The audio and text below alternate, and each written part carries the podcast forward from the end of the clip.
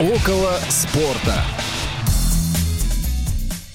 Добрый день всем, в эфире «Около спорта». Василий Дрожин и Федор Замыцкий вас приветствуют и друг друга. Федя, привет. Да, всем привет, Вась, привет. Ну что ж, а, сегодня у нас тема посвящена а, людям, которые а, в спорте себя проявили не только и, может быть, не столько на спортивных аренах, хотя это один из критериев отнесения их к героям нашего сегодняшнего выпуска, но и, собственно, за пределами спортивных арен, площадок, кортов, стадионов – Говорим про спортивных злодеев сегодня, людей, которые ипотируют публику, привлекают к себе много внимания, часто это может быть часть а, специальной продуманной стратегии, иногда это неотъемлемое свойство личности. Ну и на примере, может быть, самых а, ярких представителей так называемых спортивных злодеев мы попробуем разобраться сегодня с Федей, кто к какой категории относится и вообще почему же, собственно, спортивные злодеи так привлекают наше внимание Э, и являются неотъемлемой частью этой спортивной индустрии. Но перед этим, а, Федя, вот про а, такие общие моменты хотелось поговорить, пробежаться по тому, что произошло в выходные, в том числе в спортивной, естественно, а, информационной среде, но и футбольной в частности. Наверняка ты следил за матчем, который прошел между Челси и Сити. Как тебе впечатление от этой игры? Ну, я очень рад за, Почти, за. Я, у меня это самая главная эмоция, я его очень сильно люблю. И поэтому, когда у него начинает получаться, мне сразу становится жить лучше. Поэтому я теперь, наверное, уже пытаюсь поболеть за Челси в этом сезоне, и это очень круто, то, что там получается. И там самое главное, что там не только получается по результату, да, вот эти 2-2 с Арсеналом, 4-4 с Манчестер Сити, победа над Тоттенхэмом, но там еще и получается по игре, там появляется новый рисунок, а самое главное, что там появляются новые лица, а, Например, Кол Палмер, который пришел из Манчестер Сити, Джексон, нападающий, да, а, который сделал хит-трик в матче с Тоттенхэм. Ну, в общем, там есть на что посмотреть, и Почетина явно строит команду, и, судя по всему, у него есть на это время, и мне кажется, что это, ну, как бы самое замечательное, а, то, что сейчас происходит а, с командой, и одна из самых замечательных явлений в английском футболе. Да, терпения хочется пожелать э, болельщикам Челси. А, ты знаешь, чем-то напоминает, э, наверное, ситуацию в «Спартаке». Есть интересные моменты, вот, э, и, наверное, просто не стоит сейчас ждать какого-то результата, набраться терпения, посмотреть, как тренер выстроит эту систему, дать, ну, как минимум сезон и посмотреть, что из этого получится. Два рекорда, вот э, просматривал новостную ленту и себе отметил. Э, первый, довольно-таки очевидный, это восьмой уже э, титул первой ракетки мира по итогам года для Новака Джоковича. Теннисист, который не стареет и такой ветеранистый гигант, продолжает, в общем-то, всех сокрушать, независимо от ранга имени, а, состояния и так далее. Ну и вот действительно здорово, что мы живем в такую эпоху, когда в различных видах спорта мы наблюдаем легенд, которые, возможно, станут э, ну, такими на века. А второй рекорд э, – это такая примечательная история. Ну, я э, люблю наблюдать за разными денежными а, эквивалентами характеристик в спорте. И 31 год подряд с прибылью для а, Мюнхенской Баварии меня заставил все-таки эту новость просмотреть, потому что ну, это очень интересный, пусть и косвенный, но показатель того, как клуб работает и что эта система а, минус 31 с 92 -го года находится в прибыли, при этом добиваясь очень хороших финансовых результатов а, и спортивных результатов, это просто очень круто. Мне кажется, что вот Бавария это что-то такое системное, а, в том числе и финансово оправданное укоренившаяся системная, где-то это уже корни глубоко свои пустили. Там есть еще у Баварии еще один рекорд в эти выходные. Игорь Кейн за 11 матчей забил 17 голов. Пока столько за Баварию не забивал ни один нападающий. И при том, что Бавария это всегда команда, в которой есть очень забивной нападающий. Ну, вот так. Да, везет им. А не зря они так стремились э, к Кейну, ну и, в общем-то, он, я думаю, их оправдывает ожидания. Ну, и ты знаешь, последнее, наверное, о чем хочется пробежаться кратко. Завершился первый круг э, РПЛ, и самый главный матч, наверное, э, финала этого первого круга состоялся.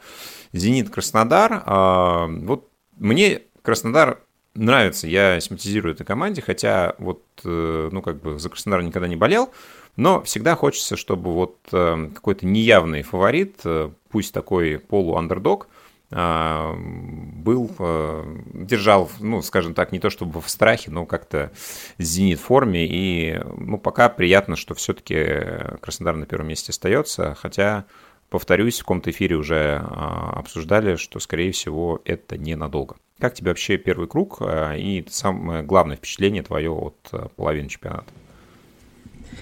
Ну, я единственное, что, не знаю, может быть, относительно «Зенита», но тогда все полуандердоки. Краснодар, конечно, в последние годы все-таки стал, наверное, российским клубом, несмотря на то, что не выиграл трофеев. И поэтому совсем уж его неожиданным претендентом а, назвать нельзя.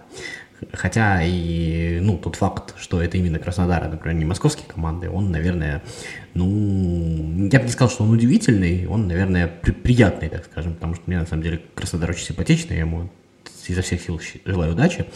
Вот, и мне кажется, что а, если вдруг у Краснодар получится в этом сезоне, это, ну, такой особый, наверное, а, плюсик нашему чемпионату, это главное, а, что из него можно ну вот из этого можно выжать, из э, нынешнего сезона со всеми входящими проблемами, историями, да, это то, что, несмотря ни на что, э, ну, самое современное исторически, да, самое наиболее поздно созданное и самая, так скажем, команда, которая пытается позиционировать себя как европейский клуб, э, продолжает развиваться, ну, или, во всяком случае, стагнирует меньше, чем другие. И мне кажется, что это такой главный вывод, который из этого можно сделать. Ну, то есть э, казалось, что «Зенит» продолжит выигрывать по инерции, и вроде бы у него все для этого есть. Потому что, ну, чемпионат в таком состоянии, в каком он и есть. И тут вопрос, как бы, кто, мы об этом уже говорили, да, кто себя больше сохранит на период этого кризиса. И вот выясняется, что есть Краснодар, который не только сохраняется, но и умудряется еще каким-то образом развиваться. И мне кажется, что это, наверное, главный итог вот этого первого круга.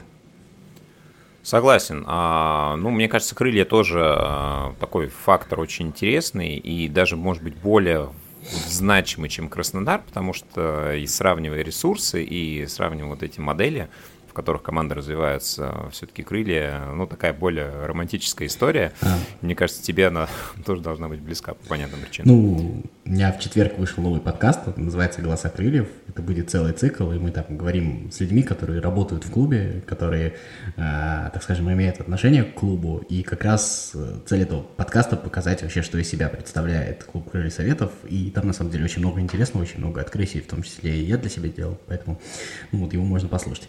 Что касается самих крыльев, это прекрасная история не только с точки зрения результатов или того, что молодые футболисты, это прекрасная история, потому что мы очень долго, ну и здесь около спорта, и в принципе любители футбола говорили о вот этой вот модели э, развития нашего футбола, такой европейской, когда, может быть, не самые сильные команды э, стабильно начинают выращивать футболистов на вырост, выращивать на вырост, извиняюсь, но при всем при этом а, и, и за счет этого существовать.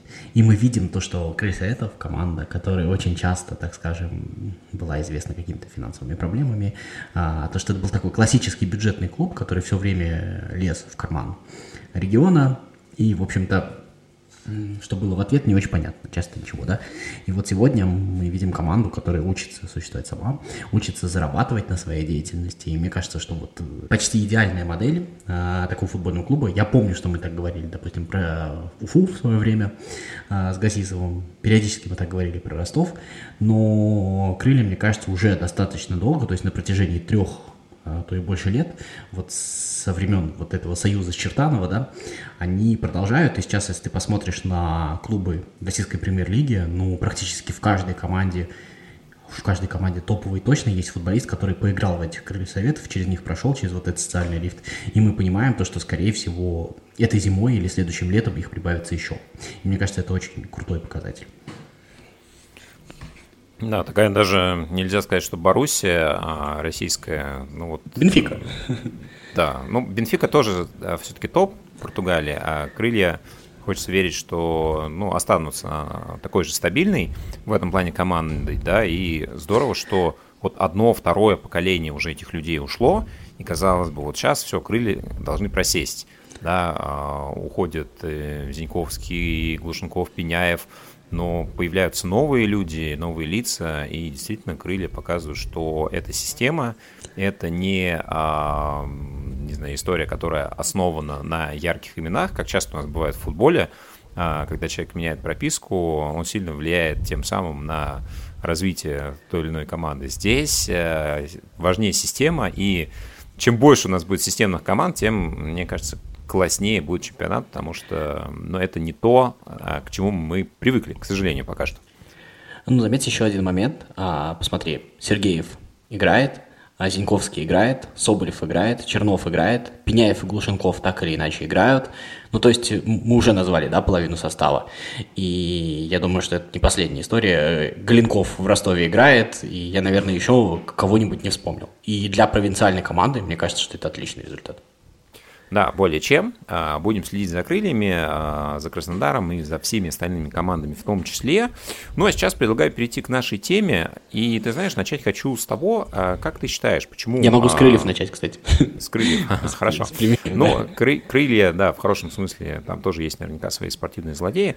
Но в целом, как тебе кажется, почему все-таки в современном спорте, который пропагандирует в том числе а, посыл fair play, в том числе джентльменство, в том числе честность и, ну, скажем так, образцовое поведение а, вне спортивных площадок тоже. Вот эти а, антигерои до сих пор привлекают так много внимания именно за счет того, что они нарушают правила или секрет в чем-то еще, как тебе кажется? Ну, вообще, футбол – это такой срез жизни, да, человеческой, и футбольное сообщество – это средство человеческого общества. И, соответственно, герои в человеческом обществе всегда есть разные. А, положительные, отрицательные, вызывающие, а, с хорошей репутацией, с не очень хорошей репутацией, яркие, серые. И мне кажется, что это главное объяснение. И здесь мы говорим с тобой про людей, которые, так скажем, не соответствуют какому-то общепринятому ну, норме поведения, но при всем при этом добиваются результата. И, с одной стороны, нас это, ну, как бы задевает, потому что, ну, как бы это ломает наше представление о мире, потому что героем должен быть положительный, да, а, ну, а результат он добился. А с другой стороны, нас это восхищает, потому что в каком-то смысле, ну, в каждом из нас э, есть много составляющих. Одна из составляющих – это вот этот борец с системой. И они в каком-то смысле борцы с системой, потому что они на нее плюют. И поэтому вот у них вот такой вот образ. С одной стороны, они хулиганы, с одной стороны, они злодеи. Они разные, есть совсем с плохой репутацией, есть репутации получше, да, но с другой стороны, они украшают эту картинку, они делают ее ну, так скажем, разнообразнее, и, наверное, поэтому мы их любим, и, безусловно, они такая очень важная, так скажем, знаешь, очень, вот гирлянда, она же разноцветная, да, на елке, вот это вот очень важно, если убрать из нее один цвет, она станет скучнее, вот это вот, мне кажется, примерно тот случай. Да, ты знаешь, я думаю, что действительно вот а, то, что то эта личность, она, безусловно, имеет большую харизму, она неоднозначна, и чаще всего она идет э, против системы и тем самым а, нарушает правила, и, может быть, а, в том числе и пишет какую-то новую историю. Но у всех так называемых злодеев или неординарных личностей, а, людей с неоднозначной репутацией в спортивном мире, их очень много, они очень разные. Я думаю, что, ну, скажем так, уровень а, их неоднозначности, он тоже, а, конечно, своеобразный.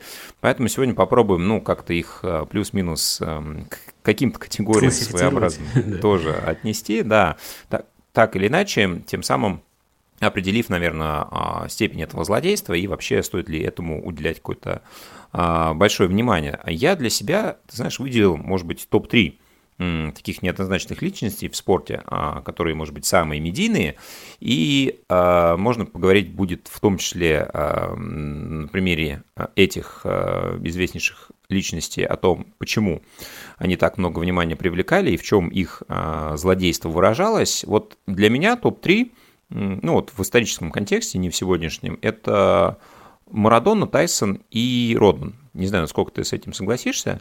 Я попробую объяснить, э, в чем каждый из них э, для меня кажется таким, ну, скажем так, неординарной персоной, потому что, наверное, они все очень разные, да, и вот э, как-то их классифицировать в одну группу сложно, да и даже представить в одном месте наверное, как- как-то проблематично. Но, тем не менее, э, есть и моменты, которые их э, объединяют. Да, они все э, выходцы ну, из достаточно средних семей, при этом они реализовали так называемую американскую мечту. Это не имеет никакого отношения к географической привязке, но это человек, который добился всего самостоятельными усилиями. При этом, а, может быть, та среда, которой а, человек воспитывался, наложила тоже определенные а, черты, да, определенные критерии для того, как он развивался, каким он становился.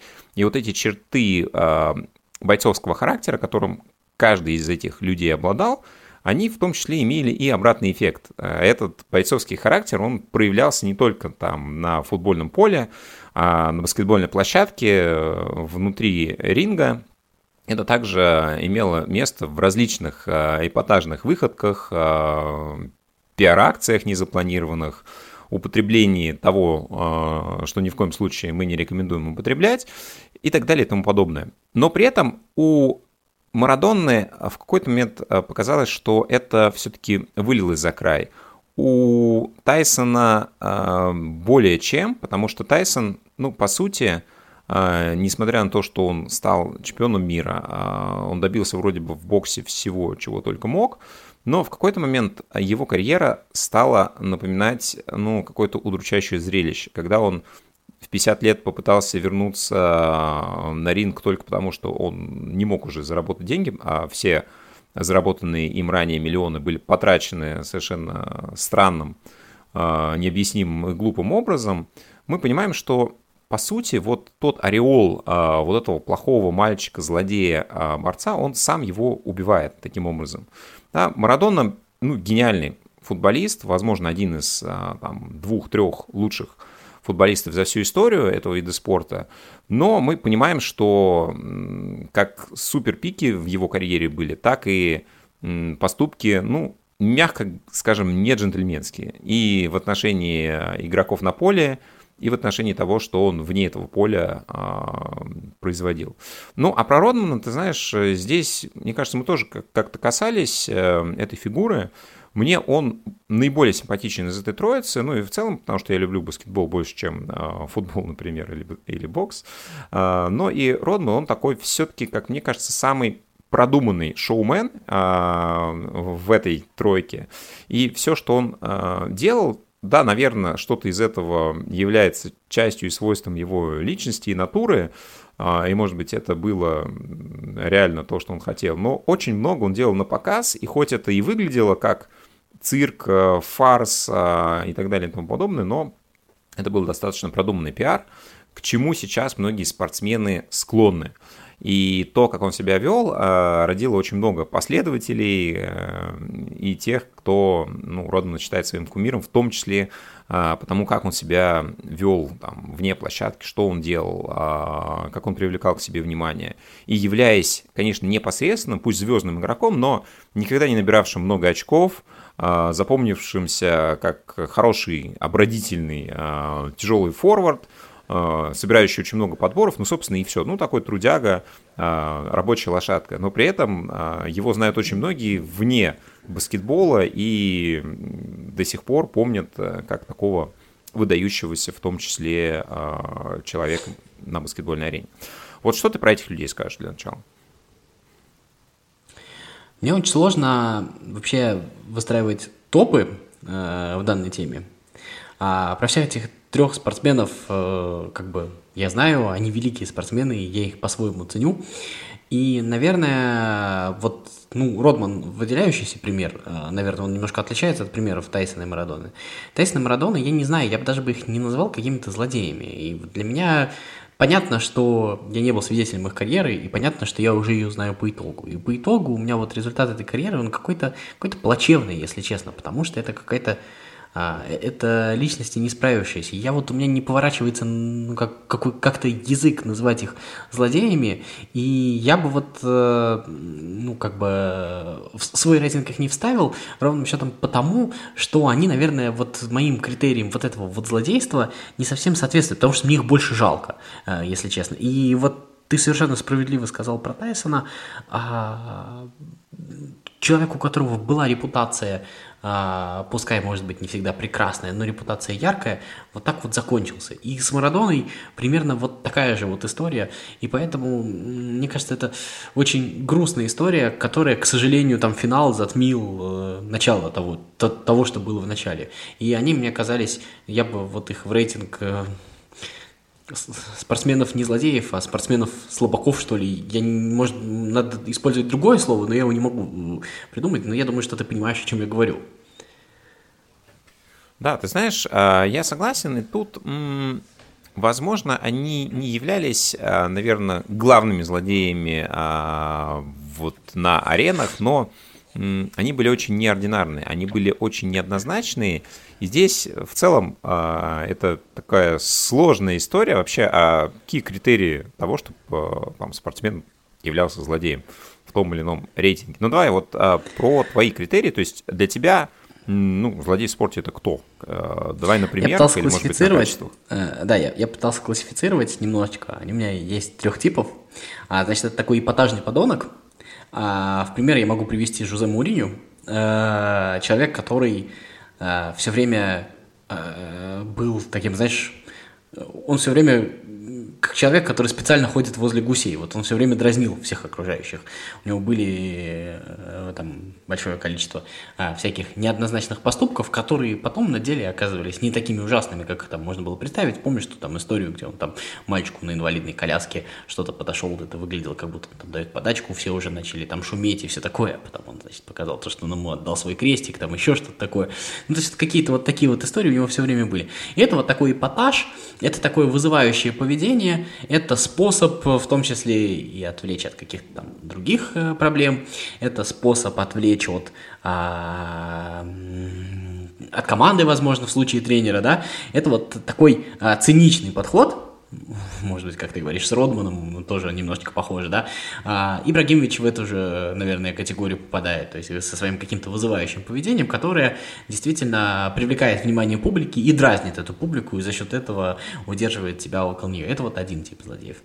А второй тип злодеев – это злодеи на спортивной площадке, на футбольном поле, которые, а, ну, скорее всего, совершенно прекрасные парни, а, но для того, чтобы добиться результата, они не чураются где-то грязными приемчиками, где-то очень жесткой игрой. А, для меня самый, наверное, яркий пример вот того, что тех игроков, которые играли при мне, это Марко Ван Гомель.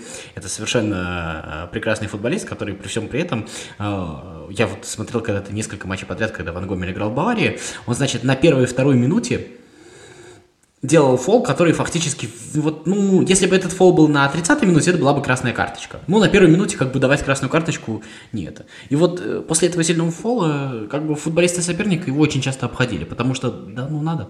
А второе, ты ему показал за это желтую карточку, а за какое-то там невинное после этого действие показывать вторую, как-то уже не то. И то есть он все время сдавал вот этот темп. Он вот э, такой вот был. А, ну, в России Понтус Верму был такой же. То есть вот это такие вот... Э, ну, Марко Матераци 20, да, ну, люди, которые э, были готовы пойти на какие-то вот такие вот действительно приемчики для достижения результата. И третьи злодеи – это злодеи по глупости, наверное, что ли. То есть э, люди, которые а, ну, так скажем, создали сами себе какой-то такой негативный образ. Ну, в российском примере это Дюба, безусловно, да. То есть это, наверное, не такая трагичная история, как у Марадоны, где человек не справился как личность. Я думаю, что Дюба как личность справился, он в этом смысле молодец.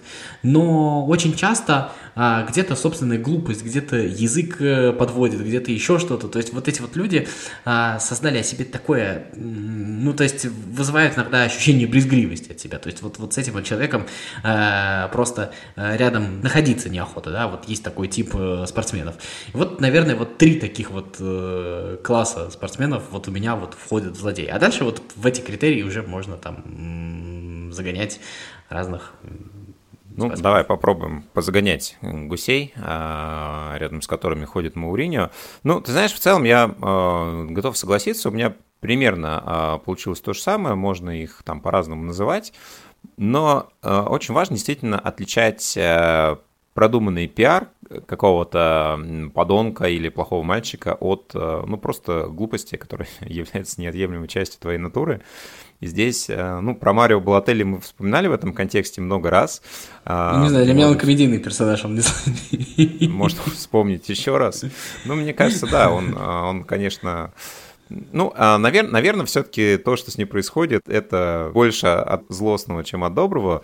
Но еще один Есть, пример, наверное, он... отдельный тип. Э, да, mm-hmm. это Пол Гаскоин, если ты помнишь такого, да? Это человек, который, Конечно. наверное, были. Он, он сочетал в себе все три, все три типа злодейства, вот это вот. То есть он был, и, судя по всему, не очень умен, и при всем при этом был эпатажным, и еще и на поле был достаточно грубым для достижения результата. Вот что вытворял этот человек, я думаю, что он его, наверное, не перебьет никто.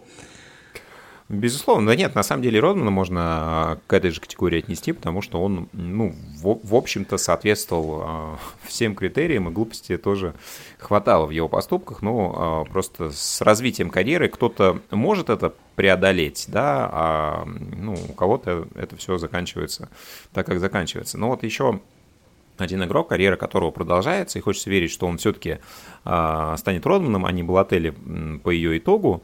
Это Джа Морант, э, который играет в Национальной баскетбольной ассоциации за клуб Мемфис Гризлис, и буквально еще пару сезонов назад он рассматривался как человек-претендент на MVP сезона с приз самому ценному игроку, э, но буквально в прошлом году э, в одном из клубов он просто сделал сторис, выложил видео, где он э, фигурирует с э, холодным оружием.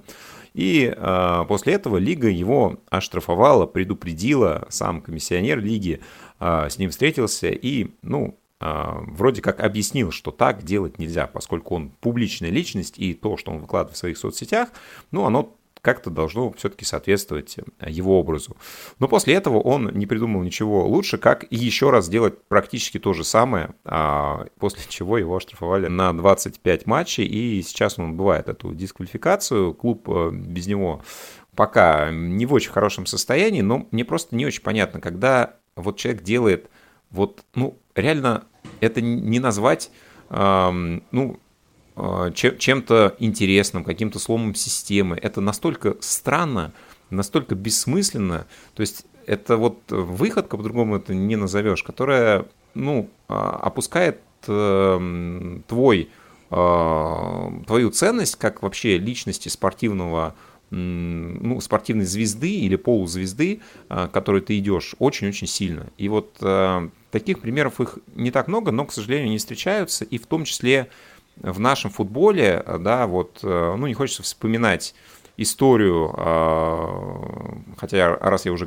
говорю, то мы ее так или иначе вспомним, Кокорина Мамаева, но вот это что-то вот отсюда же, да, вот какая-то странная глупость, просто понятно, что там много совпало, и мог быть другой итог у этой ситуации, но по факту люди, ну, очень сильно изменили свою карьеру из-за своей же глупости. Насколько да, это можно считать злодейством вопрос, но вот, наверное, к этой категории вот этих людей всех Тут могу отнести. Еще есть какая-то детская инфантильность такая, знаешь, как будто на слабо развели. Это что, я сдамся? Конечно, я еще раз сниму это видео. Э, есть еще один пример, когда ты вообще не понимаешь, зачем это снимают. Э, помнишь вот эту историю с кошкой у Зума? Ну, то есть, вот, ладно, ты это делал, а снимал-то ты это нафига? Вот это вот такой прям Ну, да, да. Ну, опять же, да, что и кто куда выкладывает, а, зачем, как следит за этим, это, да, вопрос того, что это еще может быть незрелая личность и так далее.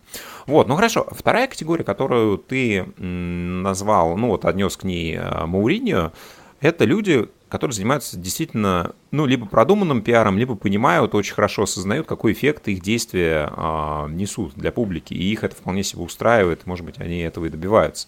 И вот, а, ну, из таких относительно тоже свежих примеров, человек, который а, сейчас уже, может быть, не так на слуху, как еще пару-тройку лет назад, это, конечно, Конор Макгрегор. Мне кажется, это вот король черного пиара просто, а, да, который делал вообще все, чтобы привлекать к себе как можно больше внимания, нападал на автобусы, бил стекла, э, ну, король трэштока, опять же, да, э, то, что происходило на вот этих мероприятиях, предшествующих поединку, взвешиваниях, общении с журналистами и так далее.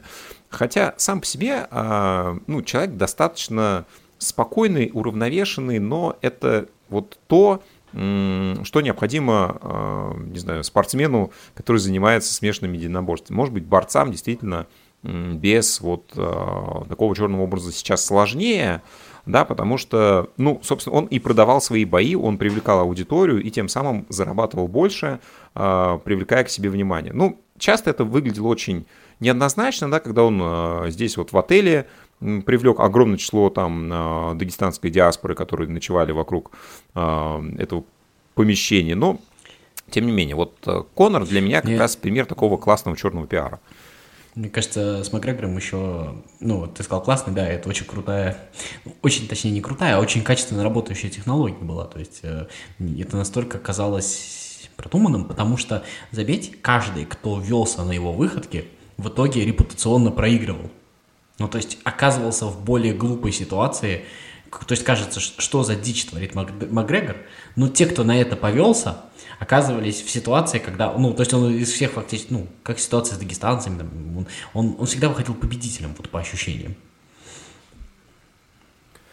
Да, согласен. Возможно, как раз здесь э, очень качественная работа менеджера. Э, и вот если мы говорим про людей, которым, наверное, не хватило да, вот какой-то поддержки со стороны, когда они э, сделали то, что сделали, то вот э, здесь как раз э, целенаправленная, продуманная работа в ту сторону, чтобы создавать такой образ э, плохого парня, э, который при этом привлекает еще больше внимания.